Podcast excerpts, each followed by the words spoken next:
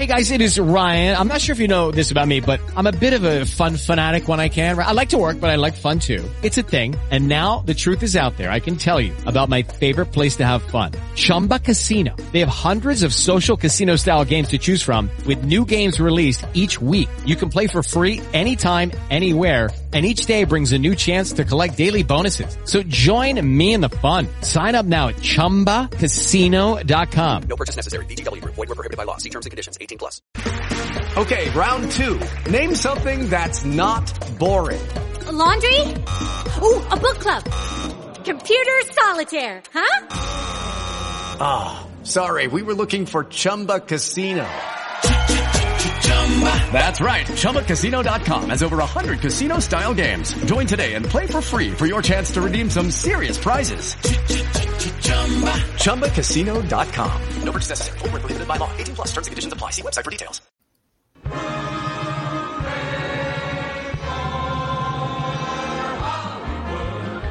That's Valley,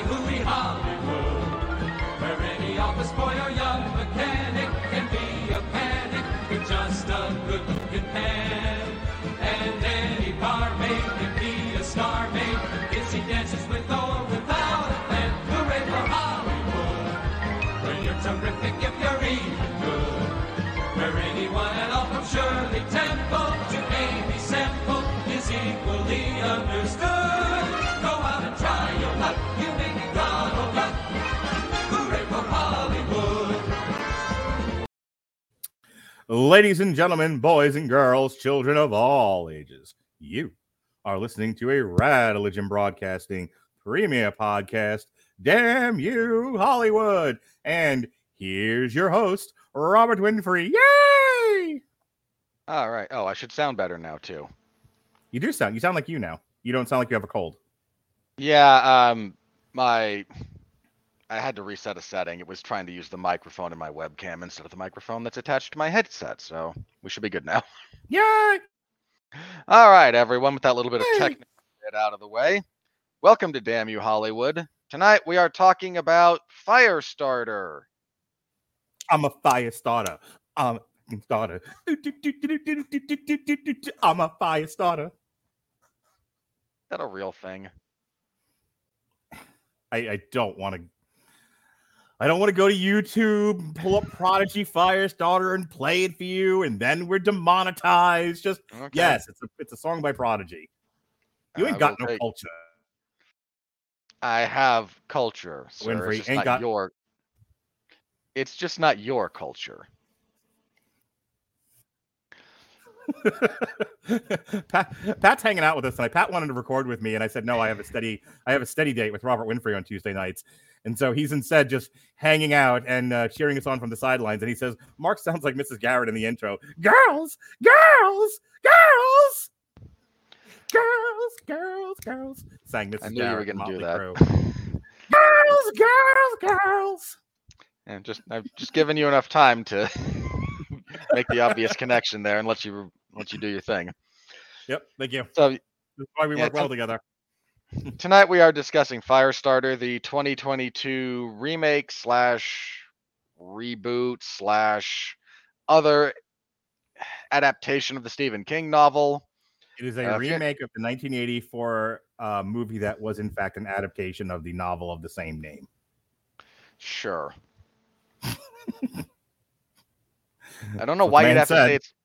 I'm just saying, I don't know why you have to call this a remake. It's not actually a remake of that movie. It's a different adaptation of the same source material. That doesn't make it a remake, but. Yeah. What do I know? I only advocate for words having meaning. Sir, I don't know if you read 1984, but George Orwell said this was going to happen, and it did, and you are now living in the age of doublespeak. Yeah, we are kind of in an Orwellian language nightmare, aren't we? Have been for quite some time now, you heard? Don't be scared. It, it's no, no, no. Like that's not the same thing. I know it's not, but it, it's still funny to do that, especially with you. Uh, but the last couple of years, that has really accelerated. Yes. So, yes, here we are with. Uh, society crumbles, we're here to discuss Firestarter. well, there's the comment to beat, everybody, as per usual. Ugh. Mark, why are you so easy?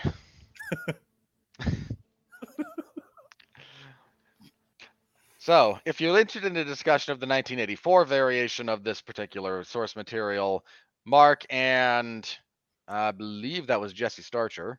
Nope, No. Evan Bevins. Evan. the godly, Evan, yeah. the saintly, the good to his mother. He walks on water. He turns water into wine. Some language, Evan Bevins. Some language. He he has one issue with me, and I will not let it go. As He's not a fan of your excessive profanity. He is. I think he said to me once that like my mom might watch this, so I just want to warn them that people who you know are in my particular social circle may need to be warned about your salty language. But as I am wont to do, I can't take even the slightest bit of criticism without without countering it and beating it to death. That's death. true. That's true. So So you can listen to I am review a big meaty man slapping meat. not on the air, please. go we don't want to get demonetized that quickly. it's good to know that that's your only issue with it. Look, you don't want my long diatribe about anything related Public to that. masturbation. Anything saying, sir. related to that. I got it. So, Firestarter, the 2022 version, primarily stars Zac Efron and wrong page up. Oh. Uh, right, Sydney it's Zac Lemmon. Efron as An- okay, Ryan Kiera Armstrong as Charlene Yeah, Ryan or Kier Charlie. Armstrong. Kurtwood Smith as Dr. Joseph Wanless, John Beasley as Irv Manders, Michael Greyeyes as John Rainbird, and Gloria Reuben as Captain Jane Hollister. Yeah, a more forgettable cast of characters you will not encounter this side of your average network sitcom. Uh huh. So the thrust of this, the plot basically goes as follows: uh, our two leads, uh, again played by Zac. Uh, Zac Efron's kind of the one that matters, but they agreed to be part of an experimental trial. eh, when they were in college, they were injected with some chemical, and it gave them superpowers, sort of. Uh, Zac Efron gained the ability to. Uh, I was kind of surprised to find out that this was stolen for the movie Push, but this uh, actually Stephen King did come up with this. He gains the ability to get inside your head and kind of push you into doing what he wants you to do. Uh, his wife develops telekinesis but doesn't like to use it, and there's a pretty big cost associated with his whenever he uses it. They get married, they have a kid, and their kid j- starts manifesting when she's born uh, pyrokinetic abilities. That by the end of this movie turns into she does everything because reasons. Because he's the Phoenix. I was gonna say Captain Marvel, but okay. Yeah, either way. Uh, so they are on the run from this shady government agency that is trying to capture Charlie and do nefarious things, as government agencies are wont to do. Uh, so our first little bit is getting introduced to the characters. Then the mom dies when a bounty hunter, that would be Mr. Rainbird, sent by the by our nefarious Captain Hollister, tries to kidnap them. Uh, Zac Efron and Charlie go on the run. They're captured. They're eventually captured because, of course, they are. Well, Zac Efron is. Charlie then decides to try and break him out. Cue sort of action sequence. She burns down most of the facility, uh, including her father, who kind of encourages her to do so so that she can escape. Uh, she winds up loosely being carried off into the moon set by Mr. Rainbird, and please, please be successful enough for us to start a franchise. This is a nothing movie. All right. Yeah, we were talking before the show started tonight. This might be one of our shorter reviews because, you know, unlike the Northman, where we just spent a lot of it reflecting and talking and dissecting, and it almost went three hours to the point where it to the point where it broke the network up the first time. Um, this time around, this might be one of our shorter reviews because neither one of us have all that much to say. This is the one of the things I said uh, before we started tonight that I was talking to Robert about was my big complaint about the 1984 Firestarter was, other than it's a bit a bit on the slow side, it's not particularly well paced, and I don't know if the non-linear storytelling really adds anything to it or not. But that's a that's a debate for another time, and you can hear me and Evan Bevins going to kick that around a bit uh, from last week's show. But the one thing I, I said was I hope in the new one they really do something with uh with the pyrokinesis. And yeah, this time Yeah. around more lively on screen, but at a how long was this movie? Uh at no god, this is 94 minutes long. This felt like 3 hours. It feels at the- least it feels at least two. It feels like I there's wa- another 30 minutes here. yeah i i watched this on peacock because there's no way i was going to the theater to watch this if i didn't have to and i'm the guy that advocates go to the theater to watch stuff this wasn't worth my time and so i watched it in bed and i was telling robert that i was on the phone i was in chats with different people and so i was kind of only half paying attention and i was trying to but like i would there's only so many scenes of zac efron looking sad you know looking like jason bateman from ozark that i was like i what is happening in this movie? And it, and in just like the 84 it all builds up to the escape from the compound where she sets everything on fire and like that stuff looks kind of cool. I think they do more with it. It's bigger it's more dynamic it's more graphic. Well, I mean, it's it's certainly better than a movie that's 30 years old almost, Mhm. but it's a sadly eh, there's no tension in that sequence, and it's No, it- really odd. no she because- it- it's it's just like it's just like the 84 when she just walks out and almost emotionlessly just sets fire to everything the fire just looks cooler is all my is all my point Yeah. is you know drew barrymore god bless her and the special effects team for the 84 version she they're just shooting at her and things are blowing up around her. It's it's a lot of pyrotechnics um and you know and her looking kind of angry at the camera and like the bullets just sort of bursting into flames around her. Here uh this character she's able to do a little bit more and she's able to show a little bit more emotion but she's still just sort of zombie walking towards the camera during all of this. And it was a missed opportunity.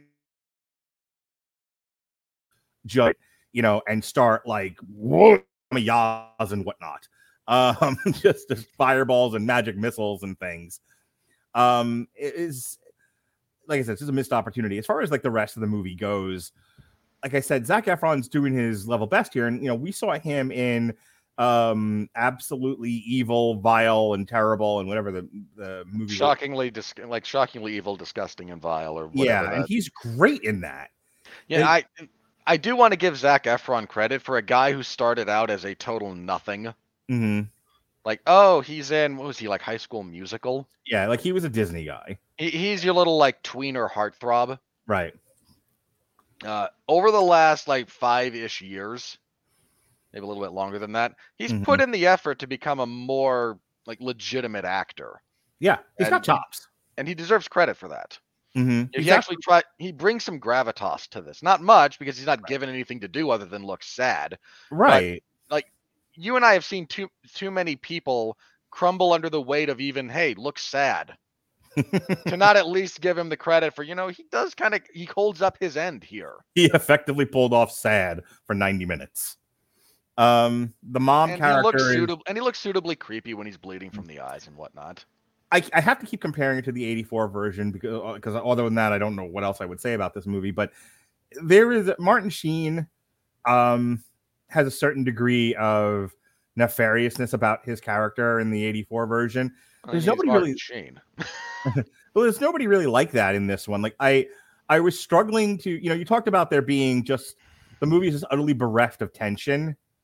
And part of that is there isn't a real identifiably vibrant villain in this. There are villains, there are there are bad guys doing bad things because they have bad intentions, but nobody I was thinking about because this is a Blumhouse thing, you know, and Blumhouse is really trying to do its le- its level best to revive the horror genre.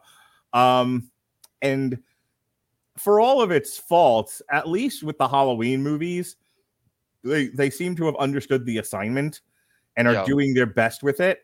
Um, they're not all winners. Certainly, the first the first of the new Halloweens was really really good. The second one was was laughable. God only knows what the third one's going to be, but there was at least something there. And so I was excited that Blumhouse was doing Firestarter because again, the, the they're the leading horror studio right now. Um, maybe it's them and Lionsgate, and you read the, read the description of this. It's like it's a science fiction horror movie, and it's science fiction because of the pyrokinetics. That apparently qualifies. Uh, They There's arrive at they arrive at that via fictitious science. So there's nothing scary about this movie. And for the studio that's supposed to specialize in scary, I don't know how you mess that up. Like how, how do you produce a movie with zero scares in it? And it's it's the movie just has a melancholy about it. And it's like you have I don't understand like like Evan Bevins talked about the, the novel a lot when we did the on trial. And he was like, I like the 84 version because it accurately represents the novel. And I, I was thinking about that. I'm like, is the novel utterly bereft of, of horror elements too? Uh, this is one of the. I'm gonna have to go on reputation. This is one of the very few Stephen King books I haven't read. Mm-hmm. So, bearing in mind that I there are going to be details I'm wrong about here. Firestarter gets its sense of dread from being a chase story. Like we are, you spend a lot of time in that book with them literally on the run, Right. not you know established. So there's a lot of there's a lot of tension from the kind of you know the ticking clock or the enemy that's you know right behind you. Uh, there's a you get a fair amount of despair when they're captured, because that sequence goes on for quite some time. Mm-hmm. Uh, that like they spend uh, months after in captivity. Uh, and so you get a little bit there, but no, it, Firestarter's not, from what I understand, a terribly scary entry into King's pantheon. Yeah, and I and I think I mean, well, let me put it like this.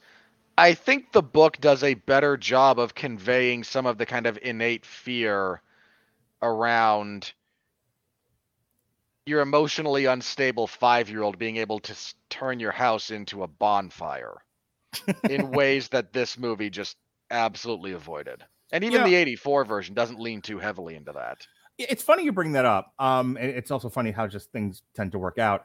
So I'm I still have a lot of our old, I mean old like earlier from, from earlier this year podcast still on my my podcast app. I just haven't gotten around to listening to. Sometimes I listen to things immediately. Like I immediately listen to Doctor Strange because that was that show was hilarious to me, and I was curious to see how it, it was. I was ent- I was so entertained while doing it. I wanted to go back and immediately listen to it. Other stuff that I do, I just kind of leave on there, and sometimes I don't even listen to them. I was just today listening to the February review that Alexis and I did for um, the last Looney Tunes iteration and the Valentine's Day special, and related to this movie with so much rehashing of previously established IP, you are now, when you are employed in Hollywood as a screenwriter, when you are, you know, tasked with remaking some of this stuff, it, it, it's just it's it's a gig. I don't know how much of this is these are passion projects, you know, people that are coming together because they truly believe in the material and they have a vision and they want to see that vision come to life. I think in many cases, because Hollywood is churning out so much stuff, to fill the shelves, of the infinite shelf of streaming, plus the traditional theater, plus television, and, and I mean like TV shows.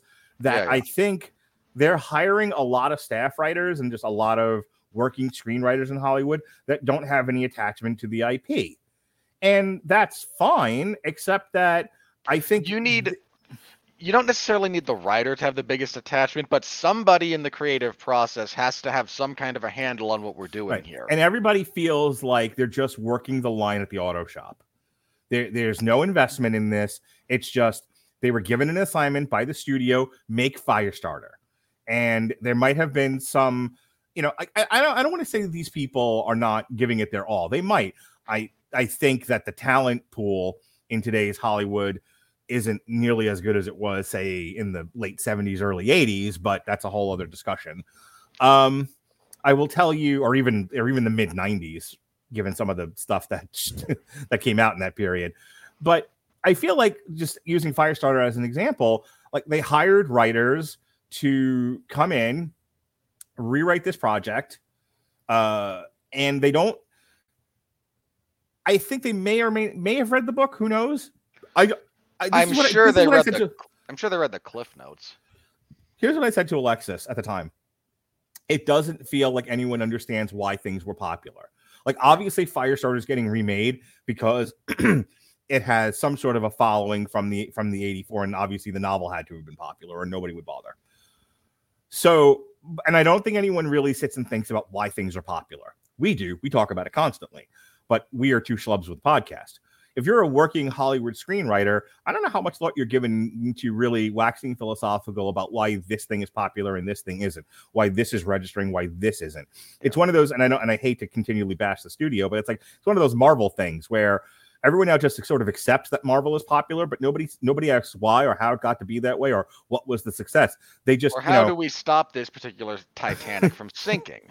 yeah nobody understands what they had and when it goes away no one will understand what they did to destroy it Yeah. um in the case of firestarter and this is really my only like last point on this i don't think they know Hello, it is Ryan, and we could all use an extra bright spot in our day, couldn't we? Just to make up for things like sitting in traffic, doing the dishes, counting your steps, you know, all the mundane stuff. That is why I'm such a big fan of Chumba Casino. Chumba Casino has all your favorite social casino style games that you can play for free anytime, anywhere with daily bonuses. That should brighten your day a little. Actually, a lot. So sign up now at chumbacasino.com. That's chumbacasino.com. No purchase necessary. VGW Group. Void were prohibited by law. See terms and conditions. 18 plus. With the Lucky Land slots, you can get lucky just about anywhere. This is your captain speaking. Uh, we've got clear runway and the weather's fine, but we're just going to circle up here a while and uh, get lucky. No, no, nothing like that. It's just these cash prizes add up quick. So I suggest you sit back, keep your tray table upright, and start getting lucky. Play for free at LuckyLandSlots.com. Are you feeling lucky? No purchase necessary. Void where prohibited by law. 18 plus terms and conditions apply. See website for details. why firestarter resonates in the culture in the way that it does and so when making to, this movie to whatever extent that it does. I mean, Yeah. there's no guarantee that it does at all. Is uh, I, I just don't think that in coming to you know i think they looked at the 84 version. I think they looked at cliff notes from the book. I think they got notes from the studio and they put something out there and just kind of went eh, i guess this works. I don't know. I get paid either way. Like, like there's no this movie just so lacks in any kind of perspective. It just seems like a cover band. It's funny i'm actually going to see uh, a bon jovi cover band june 11th and not to say that all cover bands are this way. This might not be the world's even best example of this, but it, it just feels like you know a bar band sort of playing the hits, and there's no real like passion for it. There's no feel. There's no uh connection with the audience. It's like here we are. Here's here's here's you can love a bad name. Here's here's Yeah. uh you know here's raise your hand. Here's you know uh on steel uh, wanted dead or alive and it's all it's with all the passion of you know shoe salesmanship so i hey, hey, you be nicer to Ed Bundy. it's all the passion of grave Bundy. digging Wow, wrong Bundy.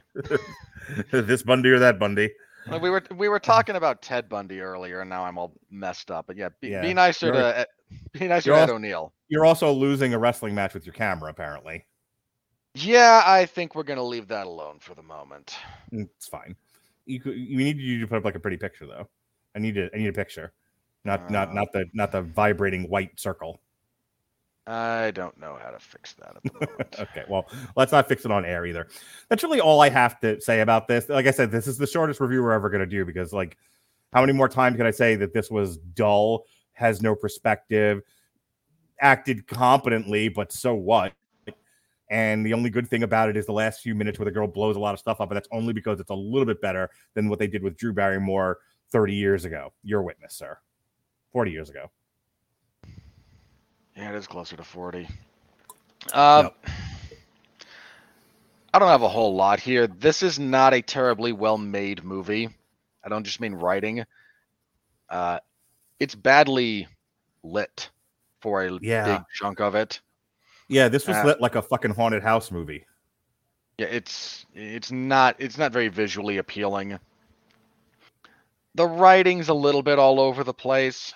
Uh, You remember that scene in Breaking Bad? I think it might have been in the finale, the the series finale, where Skyler is at the kitchen table and um, uh, Heisenberg. What was his name in the show? His actual name? Walter White. Wal- Walter White walks in, and the whole thing is sort of the whole scene is lit by sundown. So it's Yeah. it's dark and it's shadowy and it's made to represent her state of mind when he comes in. You know, after he's been away all this time in the woods living deliberately, he comes back for his final hurrah and he meets with Skyler this one last time, and she's just it's just utterly soulless, you know, and she she's sort of just grasping at the final straws of life when he sees her again. Everything in this movie is lit like that scene. Without any inkling about why it works in that in the other context. Right. That's why I made it- that comparison. it's it's very badly lit. Uh, and I, I give Zac Efron credit for working hard to become a better actor. Uh, he certainly tries. The lack of villain here is a real, real problem. They don't want Rainbird to be a big villain because they need him to make the heroic turn at the end. Right. And for some reason, they then decide, well, our next most obvious villainous candidate will be on screen for eight minutes and vacillate wildly in terms of presentation. It's just a, it's just bad. Yeah. And that's not surprising considering Akiva Goldsman is one of the producers on it. You miserable sack of crap. Okay.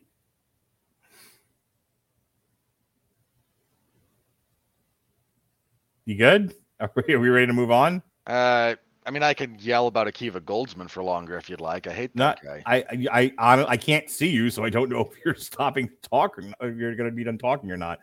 If we Um, look, I I don't want to beat this to death like a horse, a horse that you beat to death because you're beating a dead horse. I understand your reference. Thank you.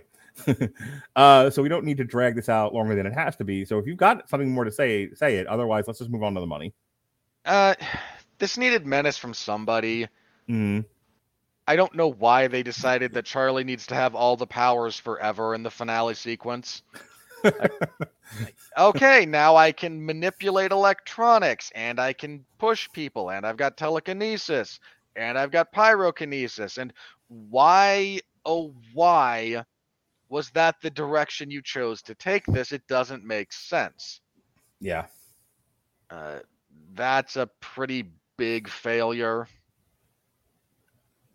Uh, yeah, I, I just don't have anything. This is not a well written movie. The acting is acceptable, nothing more than that, because the material won't ever let it rise above some above baseline acceptable.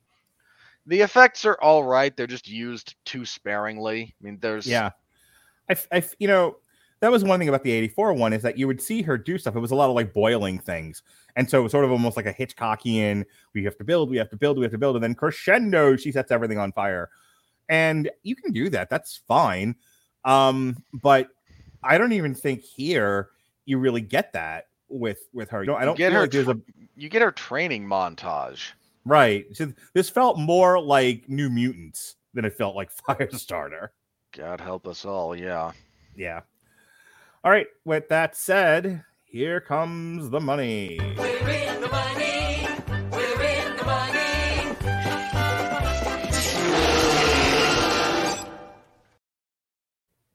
All righty. With a budget of 12 million, uh, this thing pulled in 6.2 million as of this writing. And it is important to know, as much as you know, we can beat on this movie for uh for poor performance. It was also day and date on Peacock. Also, it its marketing campaign was not great. I don't think I saw any legit. Like I saw a couple of le- of legitimate trailers for this, you know, starting a few weeks ago. Like there was no, Yeah. there was no think I- effort made. I saw no in in theater trailers for this, and like I've been seeing trailers for like they're just now starting to show show Thor. I've seen trail. I saw a trailer for Avatar. I mean, like I, I've been going to the movies. You know how many times we've seen the Bullet Train, which by the way, it's moved. It's moved its date again. We've seen the Oh, Bullet the- Train the- trailer the- almost every. Brad Pitt is the pacifist hitman, right? Yeah. Um, that we've seen the Bullet Train trailer. Almost every movie I've seen for the past like two three months has had that Bullet Train trailer. I never saw one trailer for Firestarter. If it wasn't for the fact that I study this stuff and I do a movie podcast, I wouldn't have known this thing existed. I've been talking to people about like, oh hey, I'm reviewing the new Firestarter movie. The new what now? like, no one knows the hell I'm talking about. And like, you know, you always make the crack about Peacock's not a real service. It's not like Peacock ran a heavy marketing campaign either. Peacock doesn't have Like, a I- marketing division. I I guess not. Like you would have thought there would have been like commercials. Like you watch all the UFC stuff. UFC. Well, that's E ESPN. Never mind. Um, I I don't know what other sports are on Peacock where you know they might have shown. This was not in front of something. this was not in front of any professional wrestling material. Like That's there- a good one. was- yeah. they was- just did backlash. no- It should have been. Don't you think it should have been like backlash is brought to you by Firestarter? Nope. Not that I could recall. B- But you don't understand. There's no synergistic tie-in with any of the matches at Backlash. If we were having an Inferno match, then sure. they could have set the Miz on fire. I wish they would. All right. So here's the weekend. Uh, Doctor Strange maintained its position at number one. We, we No knew that was gonna happen. Yeah. Um. Can we just But talk about? did it did take a hefty fall. Uh, Well, Andrew Um, Graham contests that that's only one percent change from another successful Marvel movie that did do a billion. But I I, I want to go ahead and just sort of throw in the towel on this. Uh, uh, okay, hang on. Look, to Andrew's point. Yeah, that's true, but Far From Home also opened much bigger. Okay, it was Far From Home that he was talking about. I couldn't remember. I right, I'm gonna go. I'm gonna go. No, I think you're right. I, I just honestly I couldn't remember it. Um, I'm gonna go ahead and just kind of throw in the towel on this because because I've been the big cheerleader of this movie will make a billion and that movie will make a billion, and I think it was I was religiously tied to the 2019 mindset. It's it's now three years later, and I think the year of the 10 or more billion dollar pictures in a single year are gone, probably gone forever. And I Uh, think the new normal Until the the, new model top- changes. the the new top is between 700 and 800 million and and you've been saying this all along and and it's Robert Winfree oftentimes it's easy to dismiss you because you're always so negative but just because you're being negative doesn't mean you're wrong. And and you have been able to read successfully I think read tea leaves and we can kind of go and we we've been talking about them but f- so people understand what we're saying. Between the 45 day window the day and date the general like I was talking to a woman a couple weeks ago and I was like, Hey, do you want to go see a movie? And she was like, Oh, no, I don't go to the movies anymore. Well, why don't you? Because I- I'm afraid I'll get, I'll, I'm afraid I'll get sick. She was talking about the unnamed virus of unknown origin, but that's what she meant. Yeah. You know, like there are still people, like I said, out in the community still wearing masks and stuff. Like, like the possibility of getting Okay, h- uh, hang on. There are very, very sad people still wearing masks at this point in time. Like, I don't know what you people are doing. Uh, With very few specific medical exceptions, there's no reason for it anymore. well, uh, but the by the same token, I know two people that just got COVID. I'm Like- not. Sa- I'm not saying the virus is gone. Right. I'm saying the virus at this point is basically endemic, Yeah. and there's nothing you can do about it. Get Right. look, look. Take the med- take the appropriate medical precautions. Mm-hmm. Uh, look, if you if you feel like wearing a ma- life. If, if wearing if wearing a mask in either in your job or social environment makes you feel better and makes you think you've got a fighting chance of not getting sick, by all means, I'm not here to tell you not to wear one, nor am I going to put you down for wearing it. You you do you, boo. Um, my point only with bringing that up is that there are people who still don't go to the movies because they're afraid they're going to get COVID. Um, I know a few of them. So yeah, they exist. so when you think about the conditions that existed in 2019, we had not yet had a pandemic. There were people that you're going to the movies was still a fun event. Streaming had not quite become as popular as it is now, and the movies were out, and there were movies in the theaters for three months, not 45 days. All of those things have changed now. They're gone. Yeah. It's all different. And without those things in place, I don't know how many movies besides something like No Way Home gets to a billion dollars. And so, how does that relate? I, we're one movie into this list for the weekend, but it's Doctor Strange, and like, and any other time, you would assume. I here here's the problem with I think with Doctor Strange. One, the time we're living in. You know, three years ago, Yeah. maybe a movie like this does still make a billion dollars because Marvel just does it like that. However, Maybe.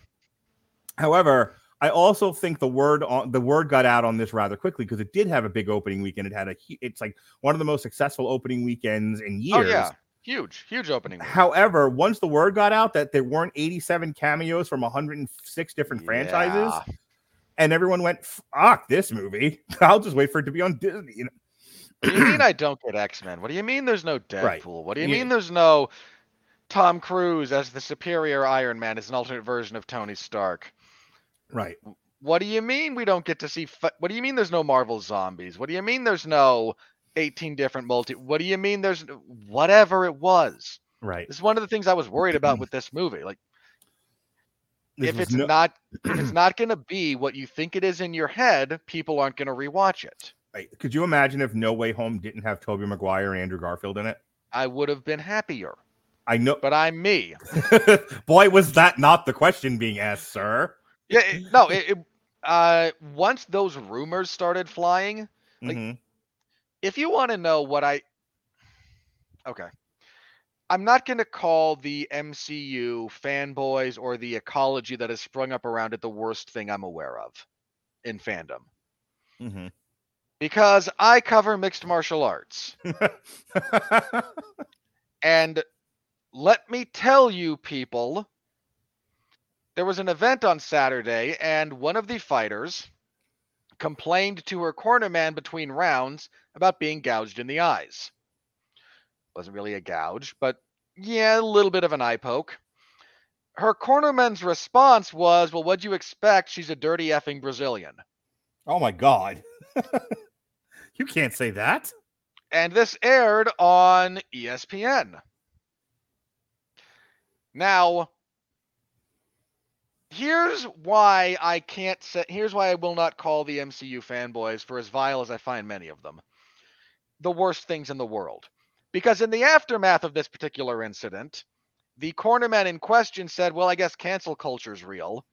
Buddy, you're not popular enough to be canceled.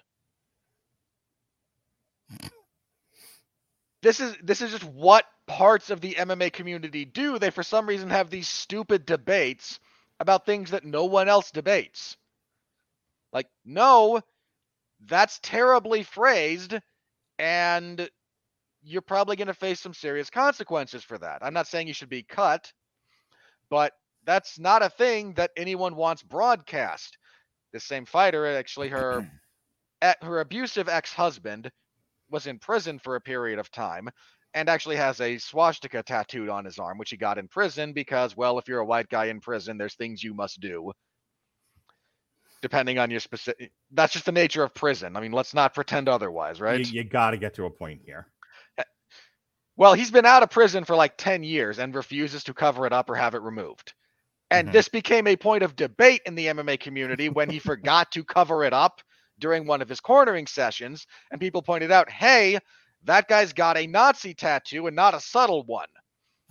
And his response was, you guys are a bunch of sensitive ass mofos.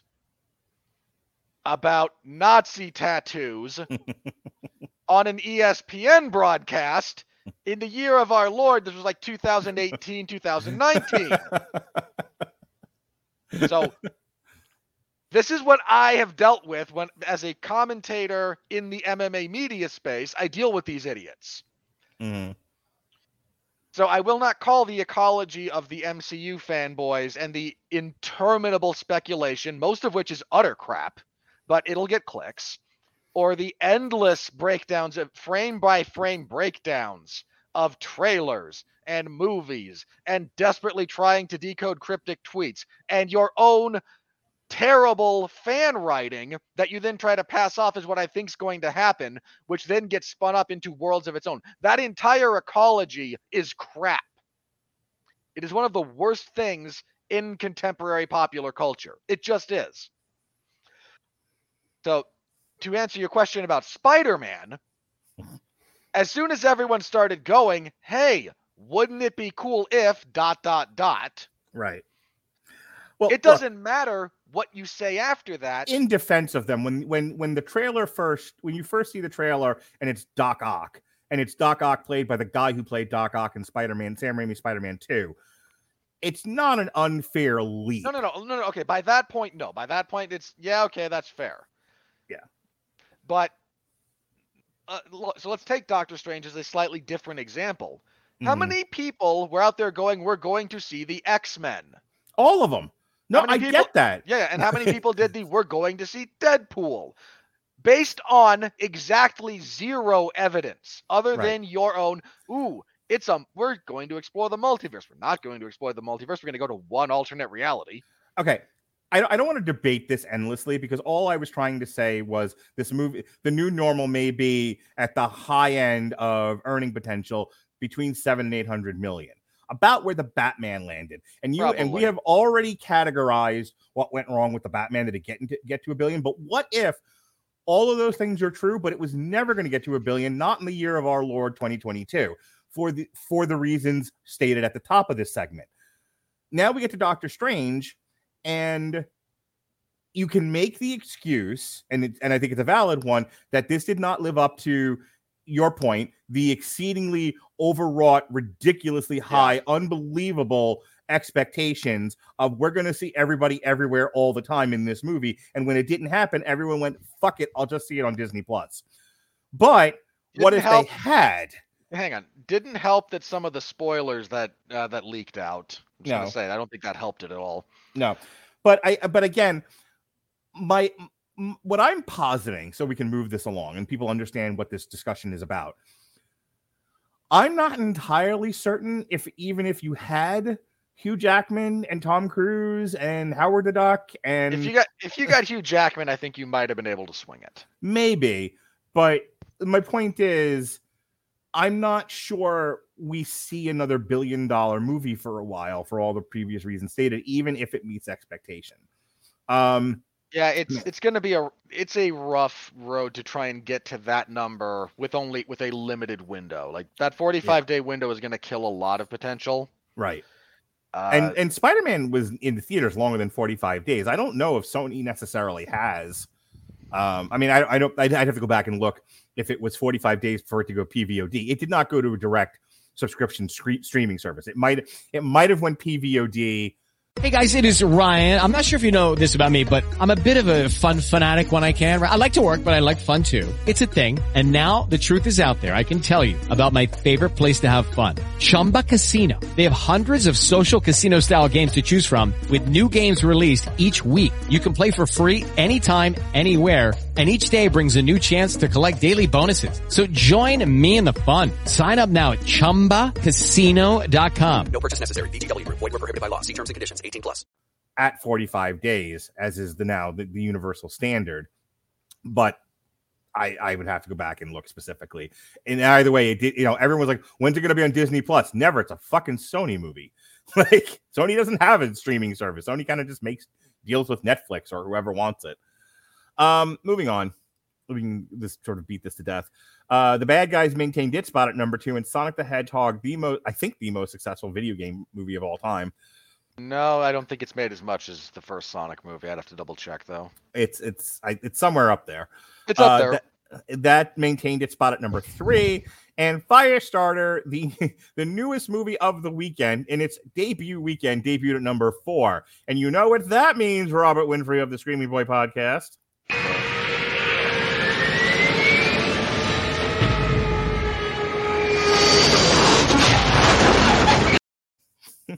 Trash, just trash.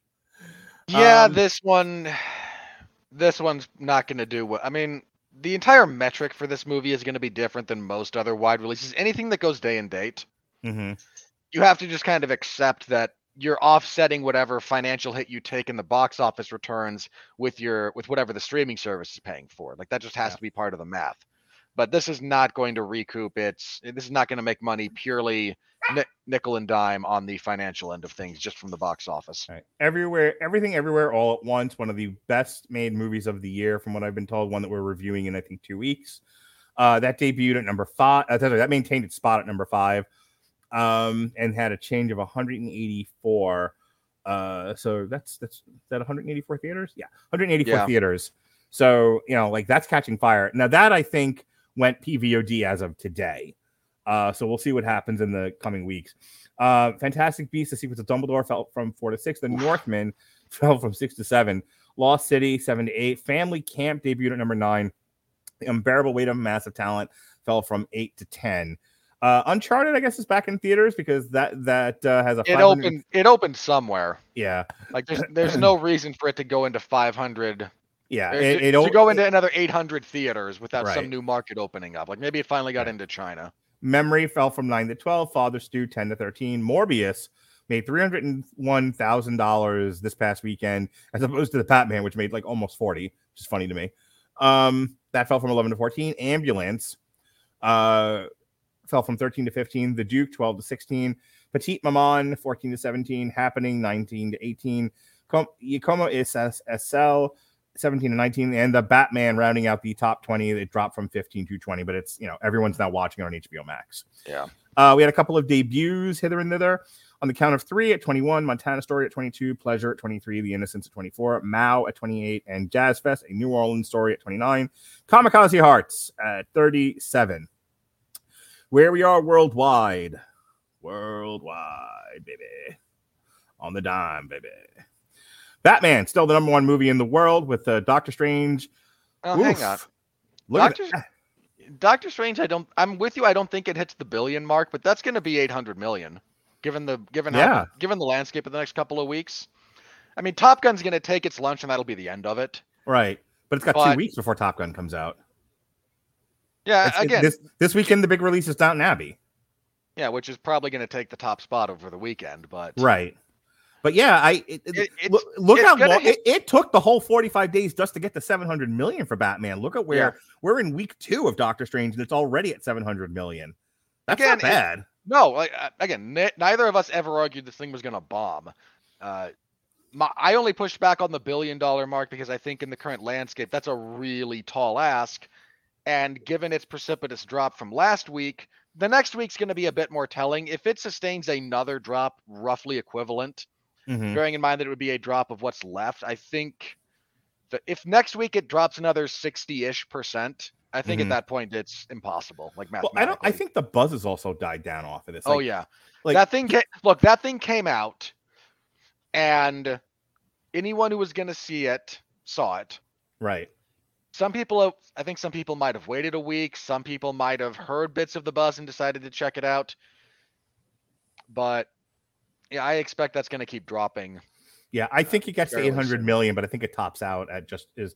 I think it tops out north of 800 million, but south of 900 million. I, I still Yeah. contend it doesn't make a billion, which is weird because like you would think with only 300 million to go to hit that point, and you know, in another month or so for it to do so, you you know, but it's got to. But in that month, you've got Top Gun Maverick and uh, Jurassic World.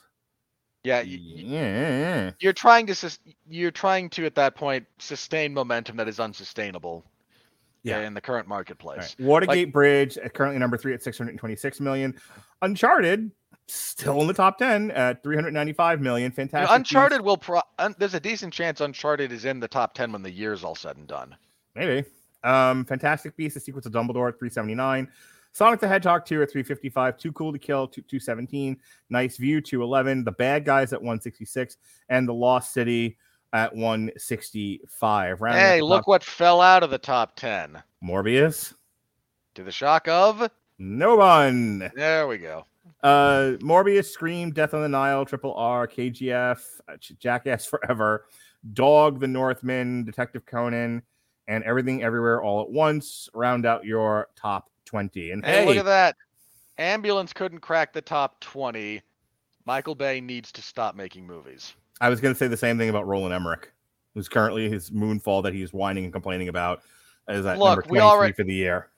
Here's the only thing I'm going to say about Emmerich. hmm I think the man can still put together a compelling disaster movie. It he, he just desperately needs a new writing collaborator.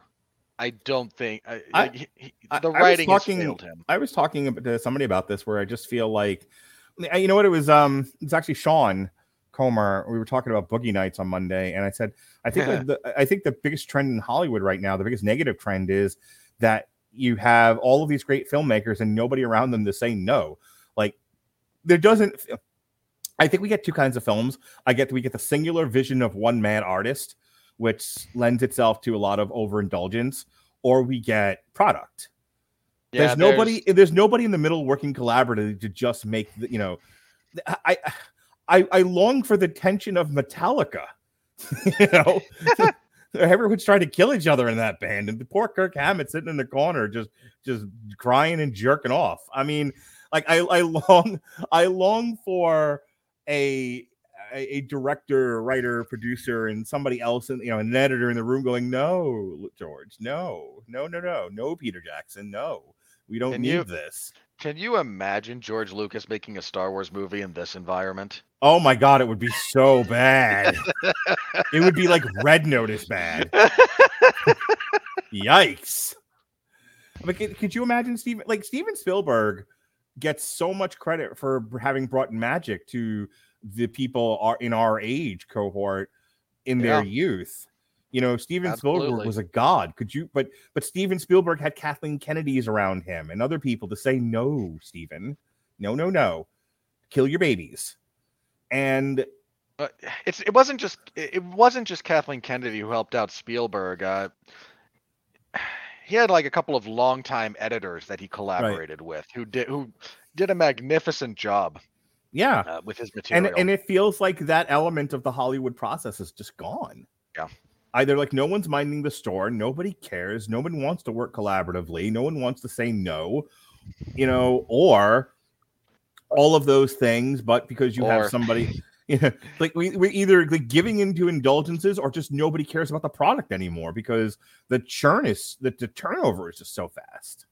Because we have the Marvel checklist, and if you check everything off on the Marvel checklist, then everything works, right? Eternals. Well, I it's more than that. You know, look at like look at the whole Disney rollout process. Moon Knight ends, we get Obi Wan Kenobi. Obi Wan Kenobi is going to end, and we're going to get She Hulk.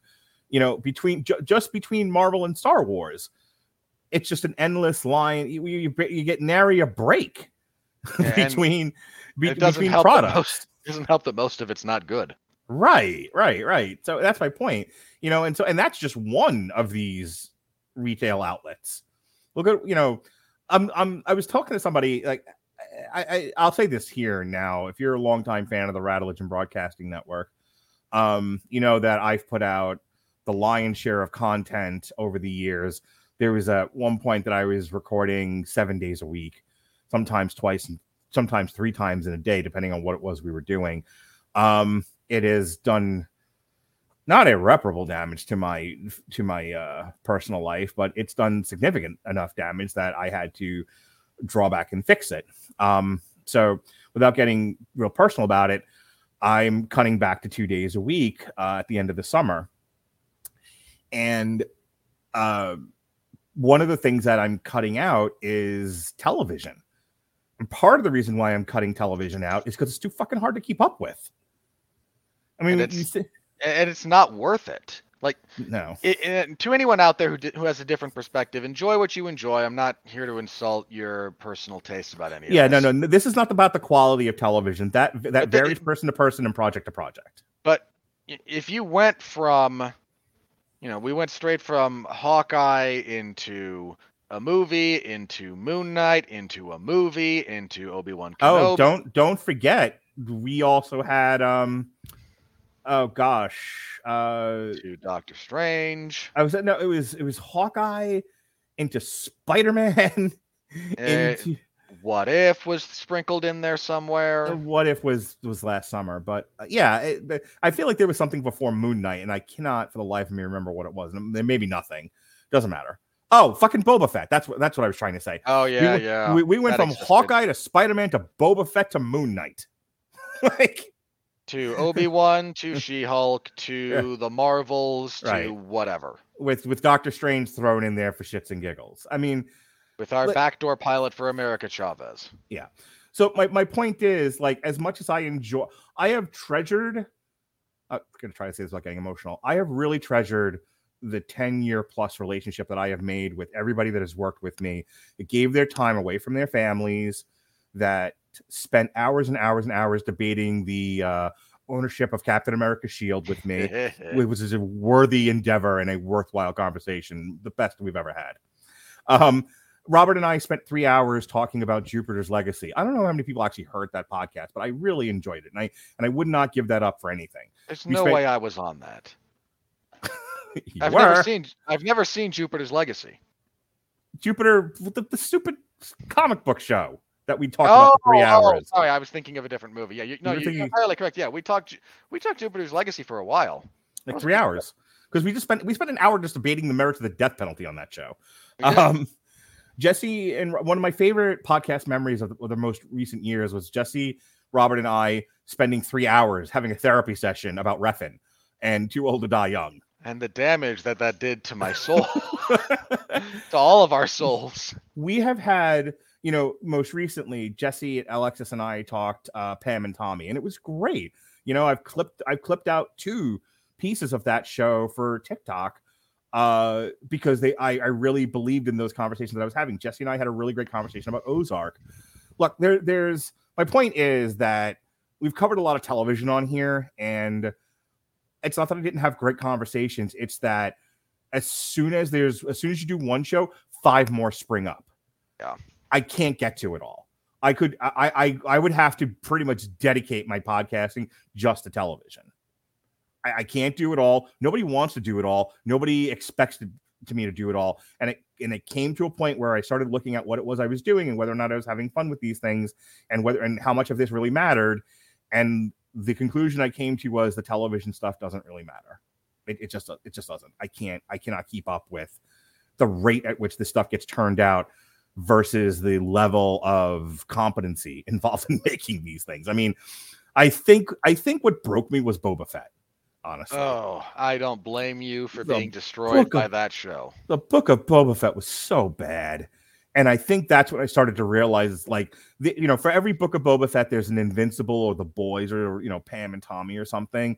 But there's so much. And, you know, and that's the other part about this is I've been talking forever about how I want to watch The Flight Attendant. I don't expect anyone to care about that, but I want to watch it. I like Kaley Cuoco. She's funny and tr- attractive. And I want, and I've heard good things about The Flight Attendant. Want to know why I haven't watched it yet? Because no one wants to review it or talk about it but I want to watch it. But I haven't because I don't have any time. Um, you know, I want to watch the second season of the morning show. Want to know why I haven't? See the first reason. And this goes on and on and on. You, you should avoid the second season of the morning show just because you should avoid the second season of the morning show. This was not up for public debate, sir. Um, just, a- look, that's that's my warning. If you choose to ignore it, so be it. a, a year or two ago, I, I there was a period where I actually had time to watch stuff that I wasn't podcasting about, and I watched the first season of the morning show, and I watched Mrs. America, and it was great. You know, and I watched Snowfall, and I watched The Connors, and you know, th- I don't talk about these things, so I can watch them at my leisure. Um, the last season of American Crime Story with Monica Lewinsky and Linda Tripp was great, and I really enjoyed it. And I would have talked about that with anyone that was interested, but nobody was. And I'm kind of missing the ability to just watch stuff and not have to worry about talking about it or keep keeping on a strict schedule of things. Um, so I don't know. I don't know why I went into all of that. I, I think I just need to kind of unburden my soul with it. Uh, but the point being that I want to go back to kind of just sticking to movies and you know and some and some of the heavy metal that we do here and and that just is going to be the I'm- end of it. I'm sure on occasion you'll find a TV show or season that you feel compelled to discuss, but that will be the exception, not the rule. Yeah. Um, there's a handful of TV shows that I promised to do with people between now and the end of summer, and we're gonna do those. And something else, and like I said, I don't want to I don't want to say it's gonna be gone forever. And certainly if other people like Alexis or Robert or Jesse want to talk about a television show with somebody else, that option is being made available to them. But I'm not leading that charge anymore, and I'm not spending time on it. So uh, so that's the money. Such Uh, as it is. uh, next week is Downton Abbey. That'll be the number one movie of the weekend, and then the following week is Bob's Burgers and Top Gun. Top Gun apparent is uh, currently clocking in with a Rotten Tomato score of almost 100. percent Apparently, it is wildly popular among its intended audience of uh, middle-aged men and the sons they bring with them. So uh, look for good things when Top Gun comes out. And so, with so that, hey, hang on. So what do we want to bet that your son comes out of that and goes, "That sucks. Take me to Morbius again." one shiny nickel, sir. One shiny nickel. I know a dumb bet when I hear one. All right. and with that, here comes uh and with that, here is the critical review. Ready? No! I said, are you ready? No, God! No, God, please, no! No! No! No! All right, as you can see, Firestarter has a 12% splat among 107 critics, and not even the audience could save this one. 48% with an with 100 plus verified ratings in the audience score.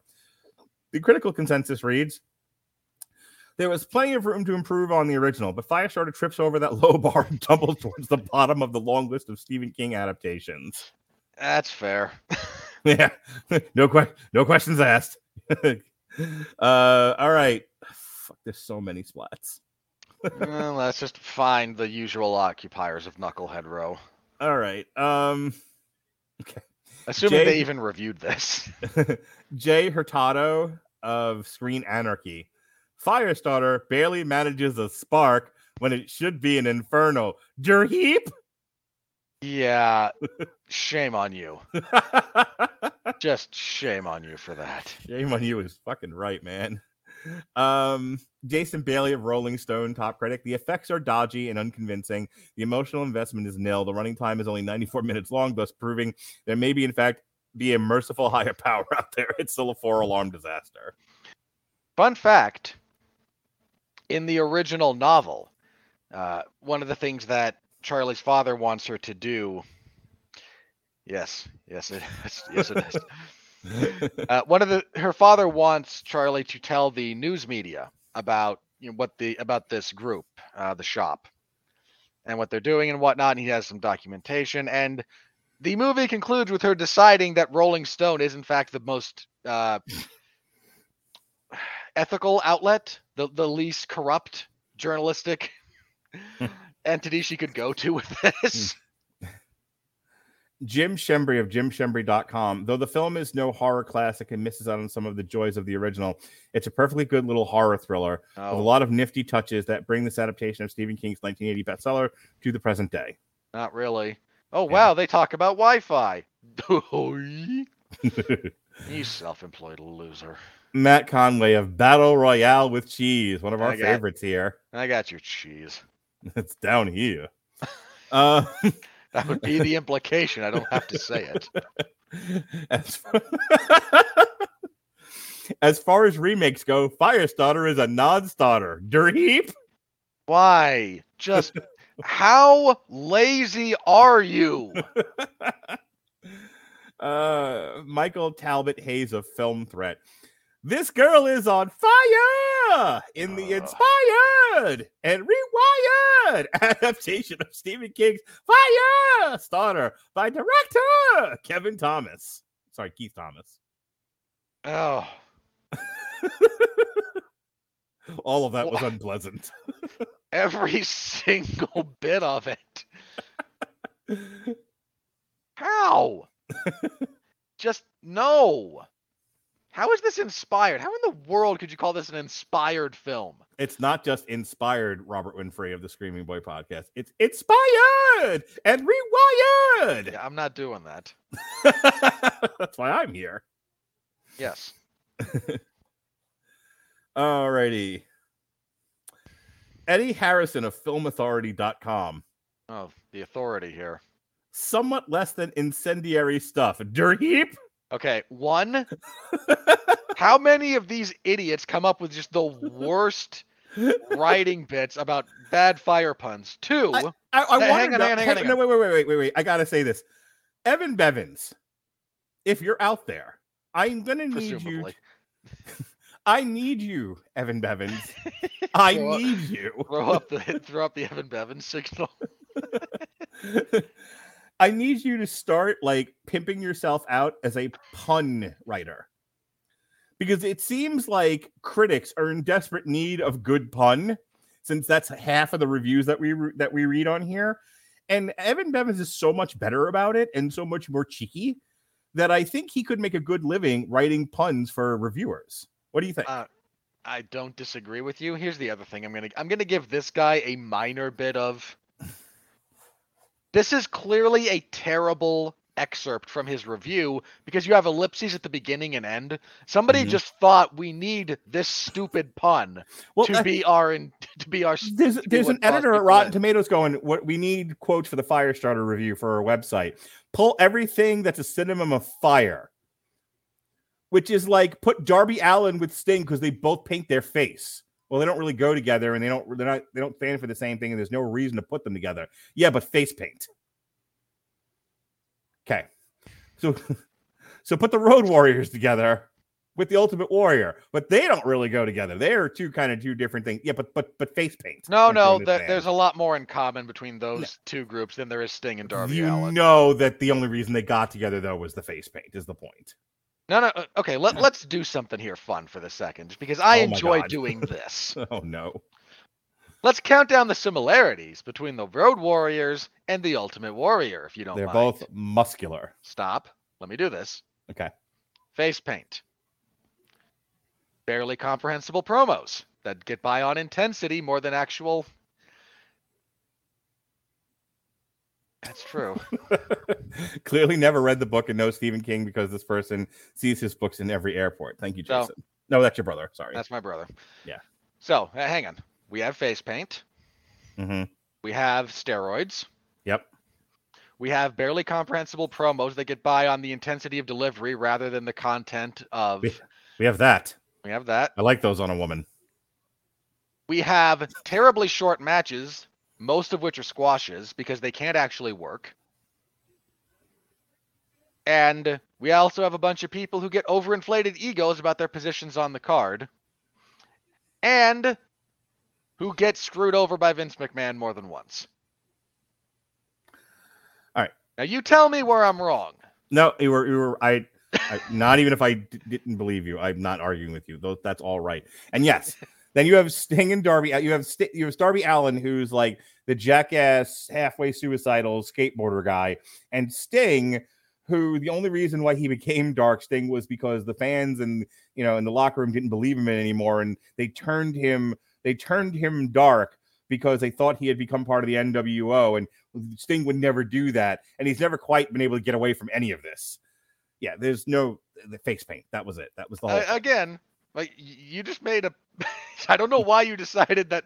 Like your point about Sting and Darby Allin is entirely correct. I don't know why you then decided to double down and go Eh, you know, the war, the Ultimate Warrior and the Road Warriors because because face paint. That's honestly was the connection for me. because they have warrior in the name. Patrick McDonald of HollywoodChicago.com. Probably helped not having seen the first one, not knowing the King book, but I thought this is a professional reviewer. So Probably in, helps. I prob- came into this with no prior background about anything related. I did no preparation for my job today, but I thought this was pretty good horror. You, I dug the character. sir. Wait, I dug the characters the most. The girl, of course, the girl, the girl, the girl. I I do that shit. Why okay? in the world is this guy publicly admitting he digs the 12 year old the most? Oh, that's not what he meant. I don't care what he meant. He wrote that and didn't, and at no point did he or an editor go, maybe we should reword this. uh, Damond Fudge of KCCI Des Moines, Iowa. Basically, as adaptations go, Firestarter is fine. No, It's, it's not, not. terrible, Yes, it is. but, but maybe not worth heading to the theaters for. In No, Rotten. Tomatoes vernacular, it's just entertaining enough for me to lean over to the fresh side of the fence. Okay. Hang on. I appreciate that he qualified that appropriately at the end. With this is not me saying it's good, but on a pass fail, I think it leans toward a pass. I think that's a I disagree vehemently, but he's not making an uh, he's not taking a ridiculous position. They feature But no, I'll, uh, no. This is a poor adaptation for any number of reasons. And if you wish to get into the adaptation wars with me, you that's not a fight you want to pick, buddy. You're not an authority in that particular area. You've clearly not done the research. You have no passion for it. Just don't. All right. One more, and then we're going to be done with this. Uh, the future ex Mrs. Winfree, Kate Sanchez of But Why Though, a geek community. But why, Robert Winfree? But why though? Don't know why they exist. Firestarter isn't perfect itself, but it captures the Stephen King 80s and 90s heyday that I deeply miss. Oh, And whether you- bent. And whether you, I'm sure you'd like her to, whether you love King or not, the sweet spot uh, is where adaptations of his work thrive. No. Hold on. No. The sweet spot where where the adaptation of Stephen King thrive actually varies wildly depending on which book you're trying to adapt and why in the name of God did Richard Roeper give this a positive review? I don't know, but I went past it. it's right there. Oh, No, I, I moved on to the next page because I'm, I'm looking for my friend. he's not here. He didn't see it. William Bibiani of the Wrap, top critic, also of the critically acclaimed podcast with my good with my good best friend Whitney Seibold, says the movie is a long fuse, but if you light it, no, William, no, it doesn't lead to a stick of dynamite. Stop! You're hurting me.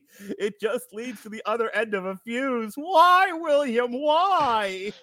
Yeah, I don't know why you thought that was the analogy you wanted to go with or why you decided to override it that badly.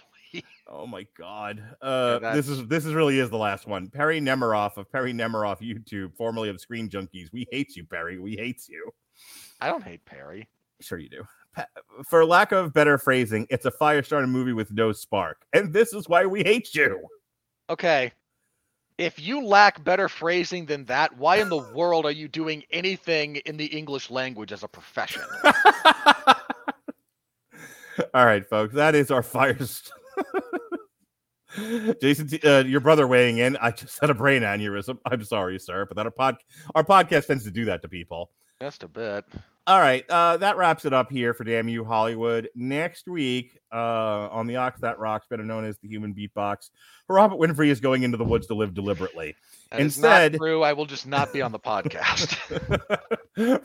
Robert Winfree will be painting the town red with blood. Um, uh, I will instead be joined Figure by out Da- which town. You have to follow me on Twitter. I will instead be joined by uh, David Wright and Melissa Radulich, who will be going on a sexy polyamorous date together as they talk about Downton Abbey too. And I just try to hold them those- down when they're done. Only one of those things is accurate. I'm not telling you which. I'm not telling you which. Uh, neither am I. I'm just saying only one of those is going to happen. uh, so yes, myself, David Wright, and Melissa Radulich will be my lovely wife. We'll be reviewing Downton Abbey to the new era. So check that out. Uh, the week after that is myself and Robert Winfree once again doing everything everywhere all at once. Finally, we're getting to this. It's the movie everyone's been talking about. We're finally going to talk about it.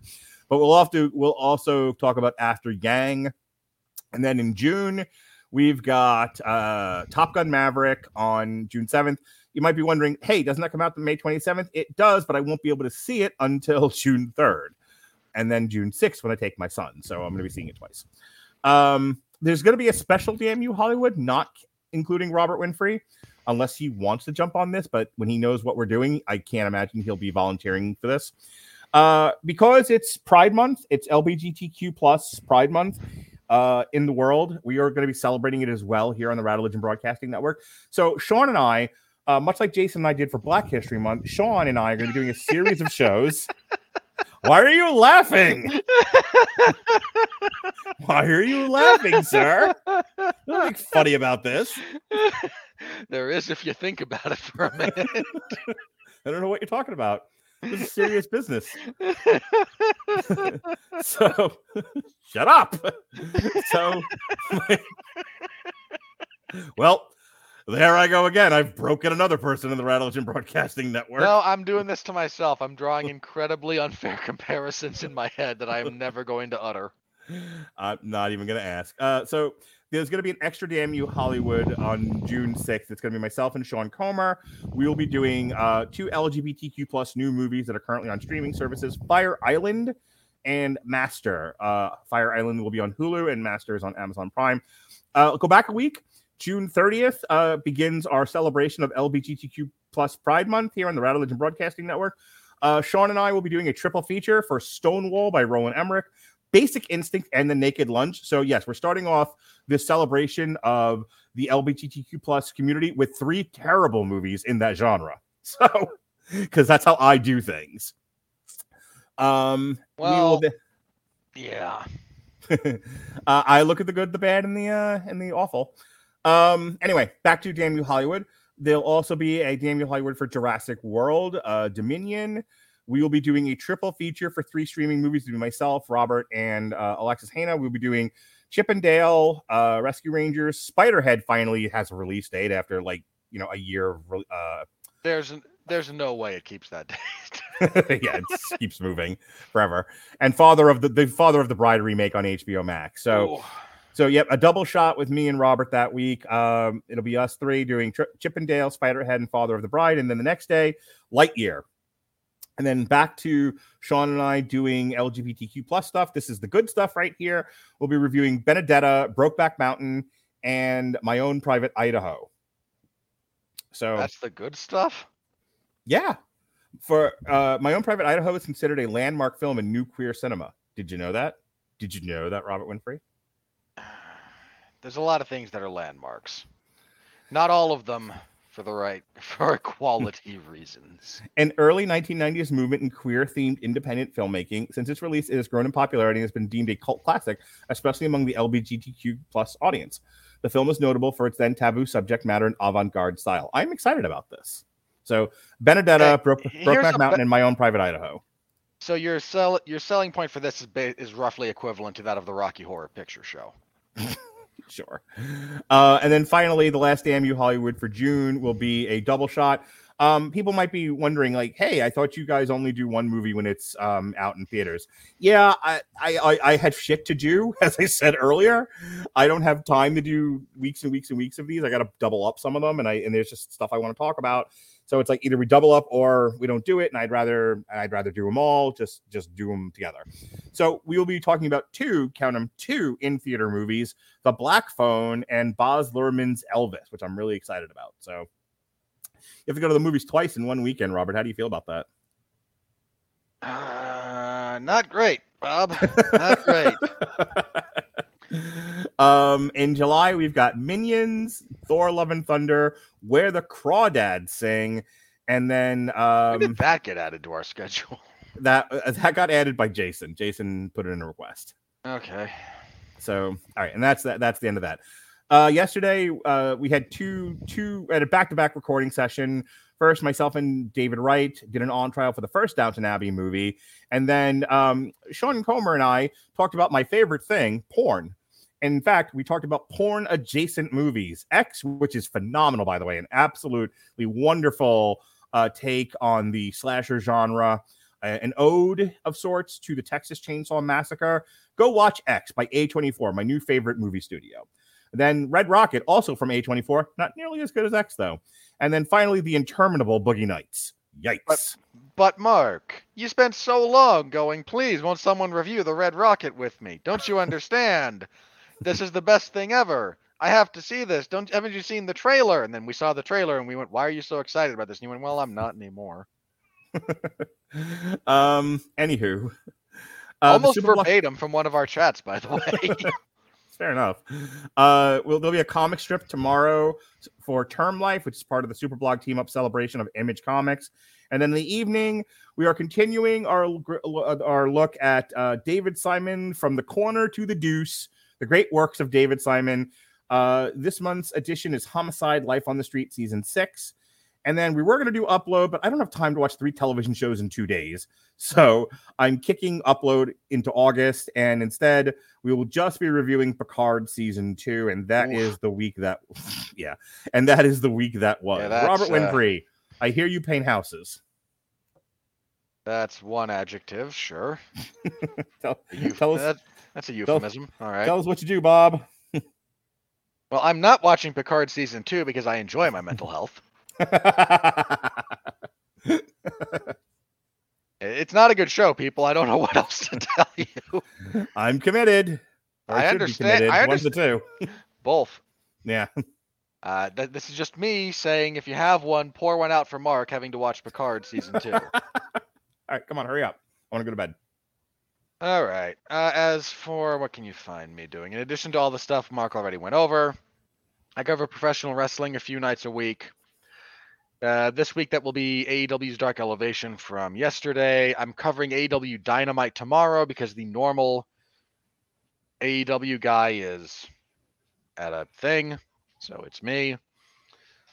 I'm to have to give one of these shows a bad review, and that's to get ugly in a hurry. I got to be positive about the last one. I stepped in on short notice last week for Dynamite, and, well, Adam Cole didn't have an Adam Cole match, so I got to be positive.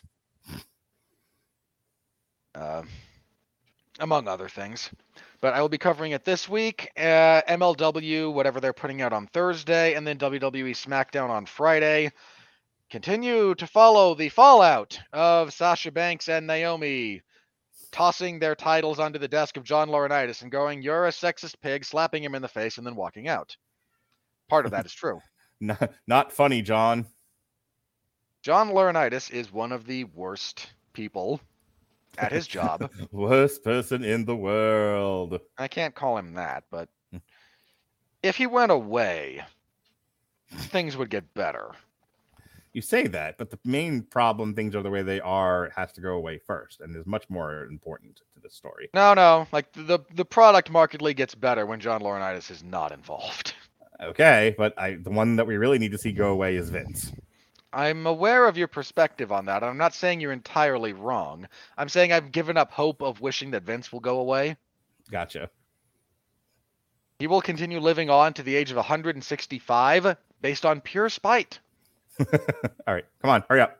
So I'll be covering whatever they put out on Friday, and this Saturday the UFC has an event, UFC on ESPN Plus 64. It's not a good card, but I'll be covering it. All of that stuff will be in the will be in either the professional wrestling or MMA zones of 411mania.com. So if any of that interests you, please stop by and say hello. I uh, also host the 411 Ground and Pound MMA podcast. So if you're interested in my thoughts and musings on technique, matchups, businesses, uh, mostly related to mixed martial arts, but occasionally dipping into the wider world of combat sports, feel free to give that podcast a listen. Wherever you're listening to this, you can probably punch that in there and find it. So that's where you can find me. And yeah, Mark, I wish you nothing but the best of luck in the muck you're about to wade through. Thanks. All right. Well, here's me and my muck. Uh, thank you for thank you for joining us here on Damn You Hollywood. Until next time, he's Robert. I'm Mark. Be well, be safe, and behave.